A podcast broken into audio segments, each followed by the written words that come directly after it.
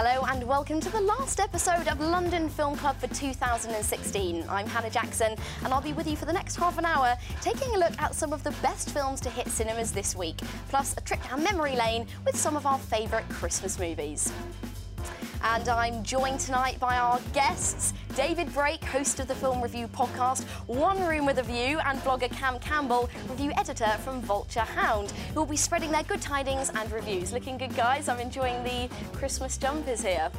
Right, well, here's what we've got to look forward to on the rest of the show.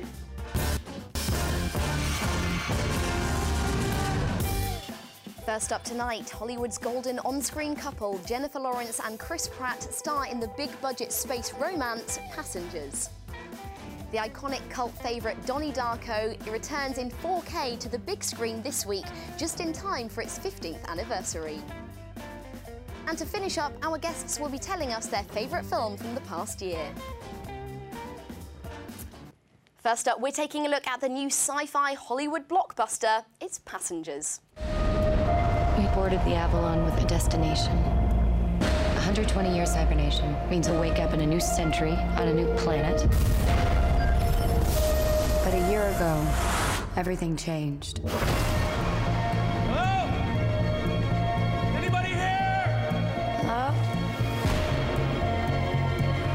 Do you know what's going on? Nobody else is awake. I think something went wrong with the hibernation pods. We woke up too soon. 90 years too soon. This can't be happening. We have to go back to sleep. We can't.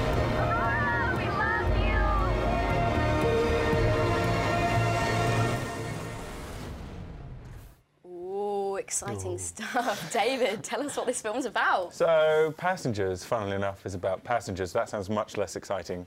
There's the idea of Chris Pratt and Jennifer Lawrence, who are heading towards this sort of new planet, sort of new world, Homestead 2, but basically they wake up 90 years early. And so this is the story of them sort of waking up and realizing, what are they to do? And so on and so forth. So basically, Titanic in space, in a way.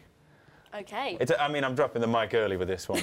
it, is, it is sort of Titanic in space. You know what I mean. I wanted to say Titanic. Go, in go space. say, say Titanic in space. Titanic in space. Okay, now review it. Um, I mean, it's Titanic in space for all the wrong reasons. Like, it's kind it kind of takes this kind of perception of romance and it just kind of it just has this really kind of sinister vibe to it. So, Mm. and the film kind of treats it with utter sincerity. When, if you kind of read out what happened Yeah. in the film to someone on paper, it would sound like a horror movie.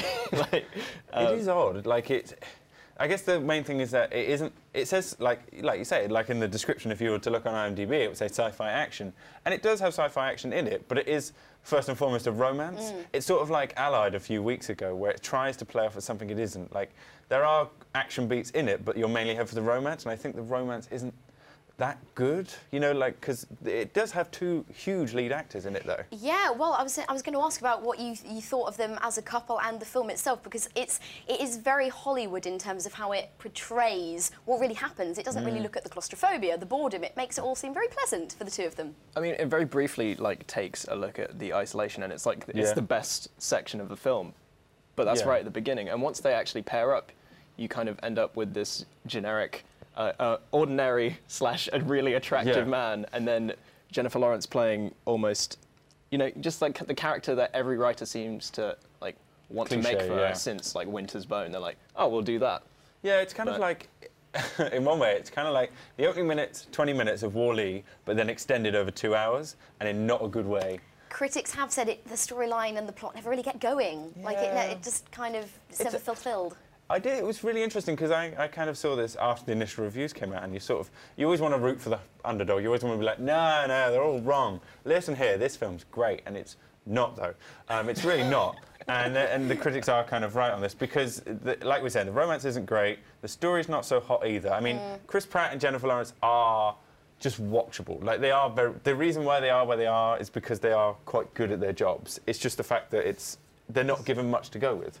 I mean, uh, normally I'd say that uh, Jennifer Lawrence can kind of just act like circles around Chris Pratt because as charismatic as he is, he's still kind, you know, he's still kind of. Yeah, yeah, yeah. he- drama isn't always his like strongest suit, but like they lean very heavily on like his on his persona at the Mm. moment. But I just think it just feels it just feels so wrong when um, like the, considering like the really kind of strange creepy edge the romance has to it, but Yeah. he's really charming and Hmm. like, So I'm not getting not getting the most positive vibes Merry from this, Christmas. but uh, yeah.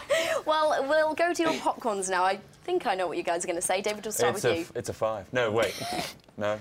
It's a two. It's a two. or a two, not even a No, mediocre I three. would it's it's one of those things where you'd watch it and you'd define it as perfectly fine, and that's d- depends based on your de- acceptance of that. It depends on how many I'd popcorns say you eat. Wow, aggressively two. mediocre. What about you, Cam? Aggressively mediocre, two, I A think. A two as well. Yeah.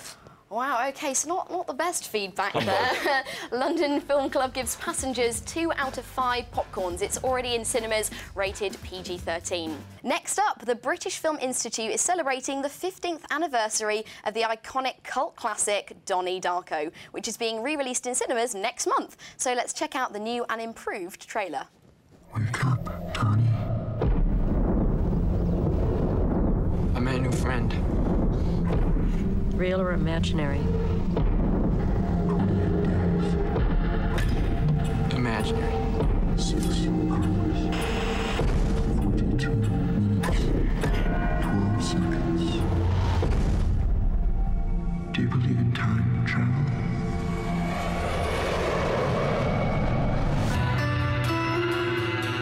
I'm going to tell you a little story today about a young man whose life was completely destroyed by fear. Oh, I do love Donnie Darko. Now, for those of us who don't know the plotline, maybe Cam, tell us what this is all about. Okay, um, the plot of Donnie Darko is just it's immeasurably complicated as it goes along, but um, it kind of start, it starts in a very simple place. Uh, Donnie Darko wakes up in the middle of nowhere in suburban America, uh, cycles back home, and then a jet engine crashes through his house. As you do. As it done, as that well, you know, just standard. But um, as this happens, he starts to kind of experience these visions of a man in a bunny suit, and it A just scary gets, man in a bunny a suit. scary man in a bunny suit named Frank, and it just gets stranger from there. Um, to That's a kind pretty good summary for what it's worth. Yeah. And it's it's one of those films that everyone it's it's kind of renowned for being a cult film. You know, it's like you either heard of Donnie Darko, even if you haven't seen Donnie Darko, you're well aware of the rabbit. So it's kind of interesting to see. Obviously, it's being re-released. It's been 15 years since it obviously first came out. So I, it's very interesting to see how the audience would take it now, because obviously. Uh, a lot of people who loved it when it came out probably already have it, and obviously it's been tuned up beautifully, digitally remastered, gorgeous job. But um, I always feel it's like with American Beauty now, you kind of feel like there's a sense of a little bit of backlash against it, where it's kind of like it got so much hype when it came out. Well, saying that though, same, it nearly almost went to home video straight away at a small Yeah. budget. It didn't quite get the acclaim that it did it does now. Why was it such a cult classic? I don't know. It's one of the. It's like it's always the funny story about the Shawshank Redemption, which it flopped when it came out, and then years later, it's now the IMDb best film of all time. So you can't really control it. I mean, sometimes it's just. I mean, like you were saying, it's a pretty weird film. Yeah. Um, I, I don't really know where to begin with it because um, it's just it's I mean, so it draws you intensely into an incredibly dark and surreal world, doesn't it? Yeah, I mean, uh, it kind of like portrays like the area he lives in in this. It's this kind of like weird dreamland, and just like as it goes on, it kind of just starts twisting into this weird nightmare. Um, just like the more you see of Frank, like you know, uh, when I saw the poster for it, I always was un- had the impression that Frank was like some kind of slasher, and you just kind of get it kind of twists that expectation on its head, and you're just like, oh, uh, what's happening with the guy with the bunny suit? And then you realise that it's actually Yeah. And it was a platform for Jake Gyllenhaal, wasn't it? I mean, some great actors in there, but that was really his. Oh yeah, he got up and got. I mean, it kind of showcases how he is. He is genuinely one of the best actors working today, I think. And this is one of. The, now's the time to sort of watch where it all kicked off. And it does an amazing performance from Patrick Swayze as well. yes. I mean, it has done so well that obviously it's being re-released. So Mm-hmm. I want to know what your popcorns are now. I mean, I know you obviously watched it 15 years ago. True. Have they changed? Are they higher, I'd, lower? I'd, I'd, I'd give it a four, like, because I say fives for like masterpieces, because I'm really fancy. But- I can And sit here like Cam? this now. Oh, I'm, I'm going to have to go with four because, um, you know, it's it's it's not it's not masterpiece. Not- not masterpiece, but masterpiece, It's, eh? it's Four's pretty good though. Four's pretty Indeed. good. Well, Generous. Ja- I am, more do well, yes. London Film Clubs does give the re-release of Donnie Darko four out of five popcorns. kind It's out in selected cinemas in 4K on the 19th, 20th, 22nd, and 23rd. A rated certificate 15.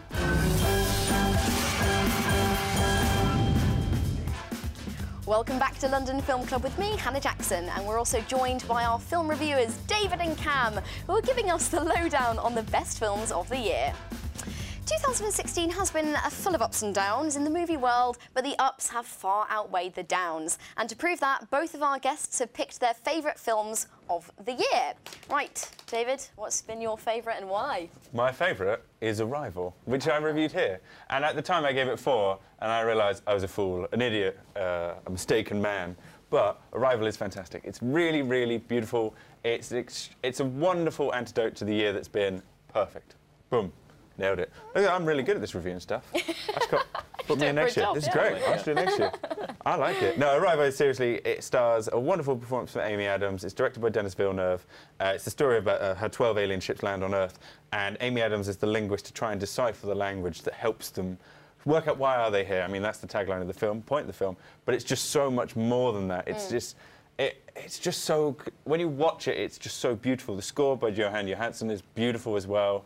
Uh, the writing is really clean, clear, and it's adapted by the story of your life uh, by Ted Chiang. So it's a small story adapted, and I didn't think it could be done, and I, it really has been done with such wonderful elegance. Loved it. Don't Oh, forget wow. Bradford Young's cinematography. Bradford, On oh, point. Bradford Young, who's doing the new Han Solo, and that man has got such keen eye. He did Selma, A Most Violent Year, and this guy is clearly going for big things. It's like we had Independence Day 2, and I love Independence Day, as you know, but Independence Day 2 sucked. This ruled. So Arrival is genuinely, by far, the best film of the year. Wow!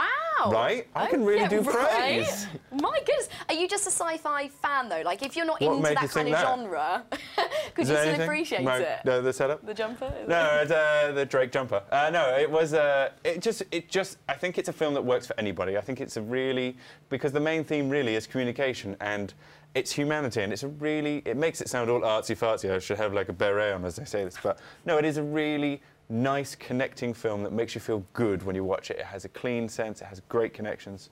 Big Oh, fan. All right then. And Cam, what's your spin? Uh, well, you said you said that Arrival is kind of like the antidote to well the year that we've Yeah. been having. But my my choice is the film Thirteenth, which was released on Netflix quite recently, Mm. and it kind of works in the opposite way. It's a reminder of why this year has just been so kind of strange Yeah. in politics. Uh, kind of Ava DuVernay. Um, she she kind of paints this portrait of um, racism in the U.S. from um, Birth of a Nation, uh, the, the first one, um, up to today, and the perceptions of African Americans that uh, that film kind of created, and that can be threaded like very clearly, like just throughout the entire 20th century, resulting in like the kind of strange like backlash that we've had today. So it even it has this very moving and disturbing montage that features Trump rallies and everything, and connects them pretty much directly to kind of lynching and kind of bullying in the 1950s. Mm, okay, well, It's a mix. It's on Netflix, and it's a really important film. It's one of those films that I'm glad Cam picked it because it is genuinely one of those films that people should watch. yeah. It's important. It's really good, and it's not just that it's important. It's actually really well made. Okay. Yeah. Brilliant. Okay, well, two great films that you should definitely watch. Now, seeing as it is Christmas, we couldn't not take a look at some of our favourite all-time classics that make this festive season what it is. Ho, ho, David ho. and Cam have chosen a couple to reminisce over. What are your top two? Uh, I'm going to go with so my first one. I'm going to say is Home Alone. It's a classic because people always forget. Like Home Alone, if you listen to that music, I dare you, I dare you, anyone, open up Spotify now, play the Home Alone soundtrack by John Williams, and just be transported into Christmas. There's is a something about that. Although the film could never happen today because literally he'd just have an iPhone and ring his parents and say, "Where are you?" But great Christmas film, makes you feel super Christmassy. Love it. It also makes me feel very Christmassy because it's kind of like Die Hard for kids. Yes. Oh, Oh my god, that's really good. Oh. no, that's really good. Stuff everything. Okay, that's really good though. That's really quite good. Okay, now your second one, though, is another all-time favourite of oh, mine Oh, yeah. as well. The Muppets Christmas Carol. Praise be. Muppets Christmas That Carol is- is great. It, really is a good film. It's it's just. I, there was a really good interview because Michael Caine originally said he did it for his he did it for his ki- grandkids, which is kind of really sweet in and of itself. It's like ah, it's like it's like the you know it's already sweet enough, uh, but the, the beautiful adaptation of A Christmas Carol and it's really sweet. And Michael Caine again said recently that he actually really enjoyed the process, and it's just one of those films that you can sit on. It'll probably be on Channel Four, you know, somewhere along the lines. Just Okay. sit back, enjoy. And Cam, Okay. are yours? Um, I tried to I try to avoid the kind of Die Hard choice, but one that's uh, well just a favorite film of mine in general uh, is Shane Black's Kiss Kiss Bang Bang, which like a lot of his films is it's it, it's set at Christmas. Like all of his films, is kind of just inexplicably set at Christmas. And I mean, Robert That's Downey true. Jr. is buying presents for people, but it's also this kind of this amazing deconstruction of just kind of action and murder mysteries with this great narration by Robert Downey Jr. And it's pretty And much your last one? Oh, I and do. my ha- last I know. I need to ask you. Uh, it's a Wonderful. Life. Uh, it's it's it's a standard choice, but uh, you can't top it into like probably the single most Christmassy film ever made. That is mean- that is a classic, isn't it? I mean, it's black and white. They can't go. get much more classic than that. Yeah, mic drop. We're done. James Mike, wow, See what happens. I pick, I've dropped it now. you've dropped it. We can't even pick it up. It's too late. It's too late. Okay, well, that is all that we've got time for this week and for 2016.